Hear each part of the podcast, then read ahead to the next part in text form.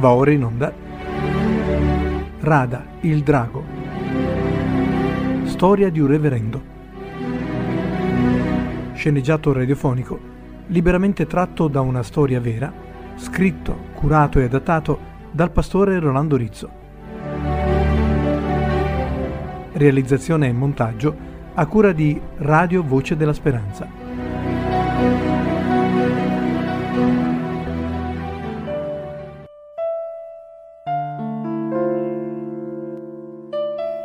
Puntata.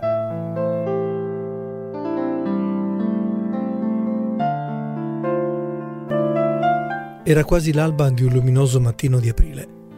Il pastore Radaelli, sua moglie Giulia e i loro due figli Simona e Simone avevano appena congedato l'ultimo ospite.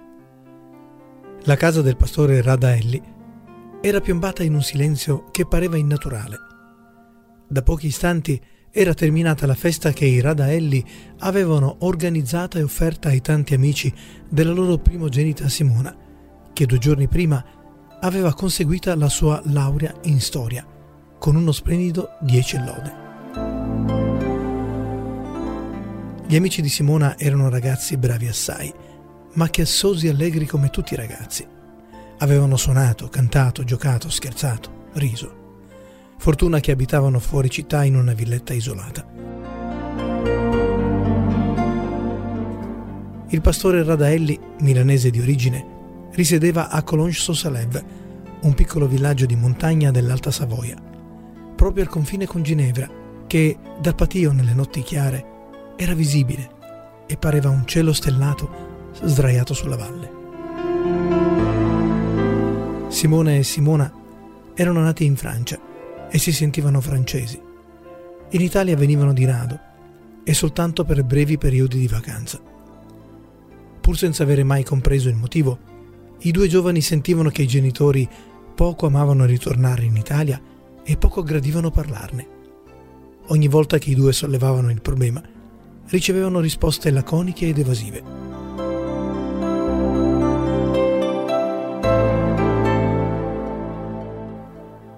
Era ormai ora di andare a riposare. Fortuna che era domenica.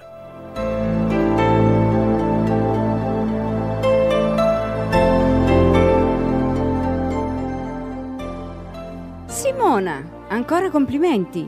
I tuoi amici sono simpaticissimi, ma sono stremata. Puliremo la casa questo pomeriggio. Io vado a letto. Buon riposo. Buonanotte mamma, anzi buongiorno visto l'ora, e grazie per tutte le belle cose che hai preparato. I miei amici ne sono rimasti incantati. Buon riposo, sorellaccia secchiona.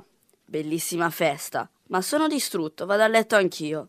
Ma non ti do nessun bacio, perché sono roso dall'invidia. Hai due anni meno di me, ti sei già laureata, io sono ancora alla tesi.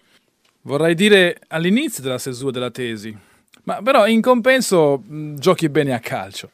Bah, Simona, sarai stanca, dai, vai pure a letto. Io non sono molto stanco. Mi siedo un attimo qui in veranda a vedere il sole che sorge sul lago. Ci credo che non sei stanco, papà. Hai dormito almeno per cinque ore. A mezzanotte sei crollato sul divano e nonostante il chiasso che facevamo hai continuato a ronfare fino a mezz'ora fa che era una bellezza. Dormito? Ma no, dai, sonnecchiavo. Era tutta una finta per analizzare il comportamento giovanile. Sai quando devo preparare i sermoni bisogna rivolgersi ai giovani? Mm, bisogna conoscerli. Ma se russavi che parevi una segheria, abbiamo fatto tante di quelle risate che tu non le immagini. Davvero? Ma che figura ho fatto con i tuoi amici? Ma perché non mi avete svegliato, scusa? Ma se ci divertivamo tanto, perché interrompere? E poi parevi un orso in letargo, avevi un aspetto tenero. Ma non è che russavi sempre allo stesso modo. Avevi dei piano, dei pianissimo, degli andanti col moto col motore truccato. Eh, Simona. Eh, sarà la vecchiaia che avanza, cosa vuoi che ti dica? Eh, ero proprio stanco. Ma ho russato veramente così forte? Ma quale vecchiaia, papà? Tu sei il più giovane di tutti. I miei amici ti stimano più dei loro genitori e amano sempre dialogare con te. Mi dicono che ne escono sempre arricchiti. Certo, quando non mi addormento e non russo. Sai papà, non ho proprio voglia di dormire. Ti dispiace se mi seguo sotto la veranda, anche perché avrei una cosa molto importante da dirti e un'altra da chiederti. Ma figurati se mi dispiace, mi fa molto piacere. E poi mi chiedo, quale sarà questa cosa importante che mi vuoi dire e quell'altra che mi vuoi chiedere? Andiamo a sederci.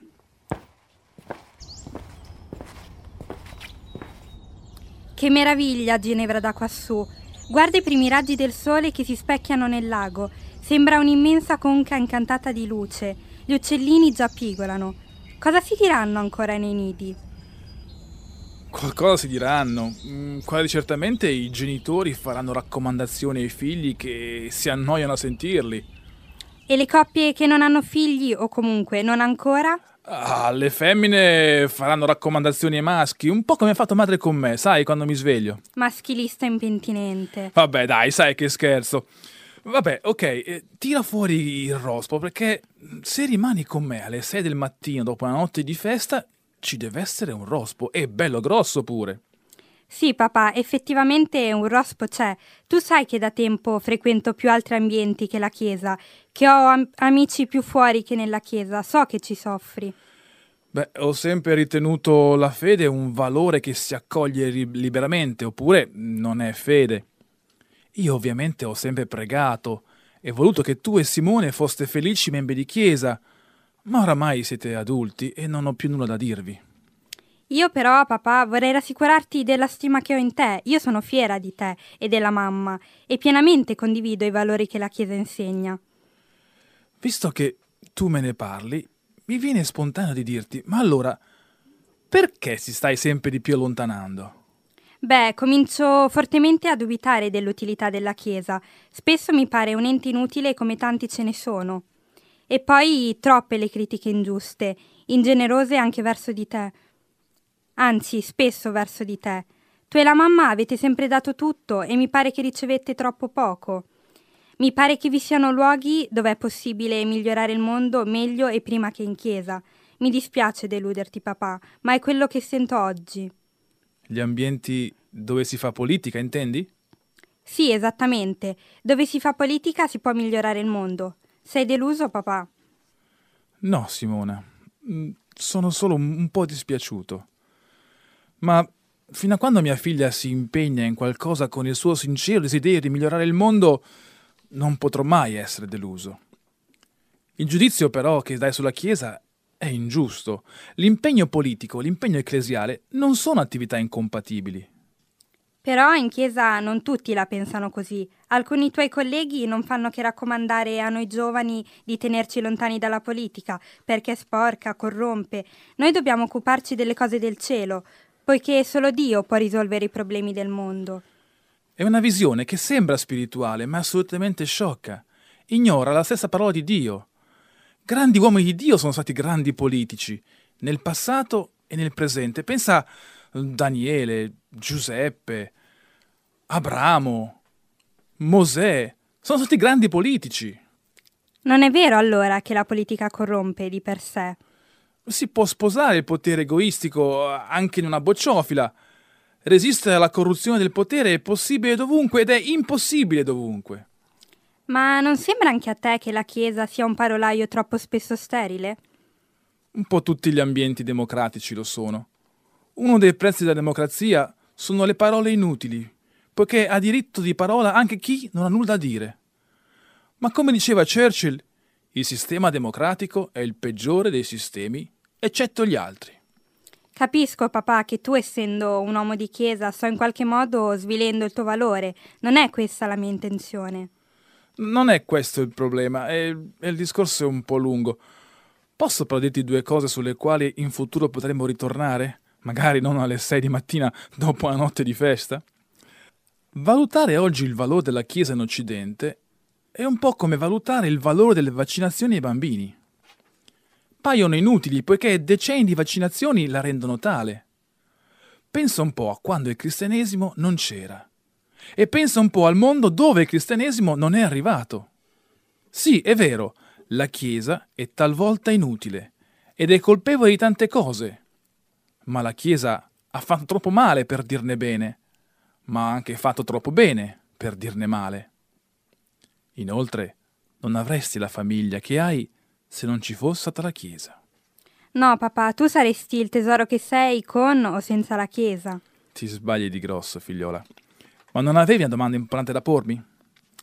Sì, papà, non so nemmeno come portela. Ci provo. Io e Simone ci domandiamo del perché siete sempre stati così laconici sulle nostre radici italiane.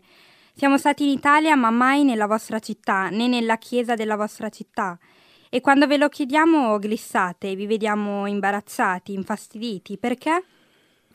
Sì, Simona, tu e tuo fratello avete ragione. Milano, dove siamo nati, è stata per noi la terra dell'aberrazione e del dolore. Non ho sin qui trovato il coraggio, ma voi avete il diritto di sapere. E poi un racconto che torna a proposito. Questa storia è un miracolo della Chiesa. Solo che i miracoli non possono essere pubblicizzati come i detersivi e le merendine. Da giovane avevi una brutta malattia, papà? Sì.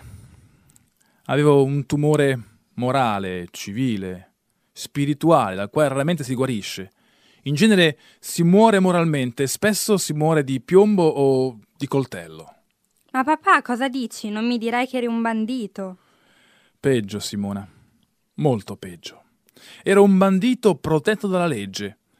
Ero socio di una casa di tolleranza assolutamente legale. Ma papà, mi stai prendendo in giro? Assolutamente no, Simona. Da giovane sono stato un magnaccio, un pappone, un uomo che viveva sfruttando la prostituzione. Pensa, ho anche tentato di convincere tua madre a prostituirsi. Ma papà, vuoi scherzare? E com'è possibile che un uomo come te... Ah, Simona. Non si nasce criminali né santi. Santi e criminali si diventa. Davanti all'uomo, prima o poi arriva l'asinello dell'amore o il cavallo del potere. Bisogna montare l'uno o l'altro. L'asinello a pelo nudo, il cavallo del potere invece sellato splendidamente. E io ero salito sul cavallo del potere, becero, ignobile, criminale. Perdonami, papà, sono senza parole, sono confusa. Tu, mio padre, un magnaccio. Sì, proprio così. Io, proprio io. E, e ho passato anche un periodo in galera. In galera, papà. E la mamma è stata una prostituta? No, Simona, la mamma no. Al contrario, lei è stata uno strumento nelle mani di Dio per la mia conversione. E hai pagato con il carcere? Quando qualcuno dice che ha pagato il suo debito con la giustizia, dice una scemenza. Le lacrime provocate, la sofferenza, il sangue versato, le vite sconvolte per sempre non si pagano con niente, neppure con la morte. Nessuna pena resuscita i morti. Hai ucciso qualcuno, papà? No, no, no, fisicamente mai, ma, ma non bastano uccidere per non assassinare l'anima. Ti racconterò tutto, vi racconterò tutto, ma non stamattina. È sorto ormai il sole e il mandorlo sta fiorendo e tu muori di sonno. Per questa mattina contentiamoci di questo miracolo. Puoi raccontare tutto a tuo fratello se vuoi. La prossima volta le parleremo tutti assieme. Avete ascoltato Rada, il drago. Storia di un reverendo.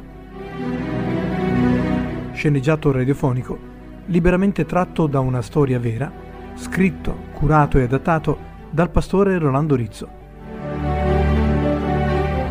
Realizzazione e montaggio a cura di Radio Voce della Speranza. A risentirci alla prossima puntata.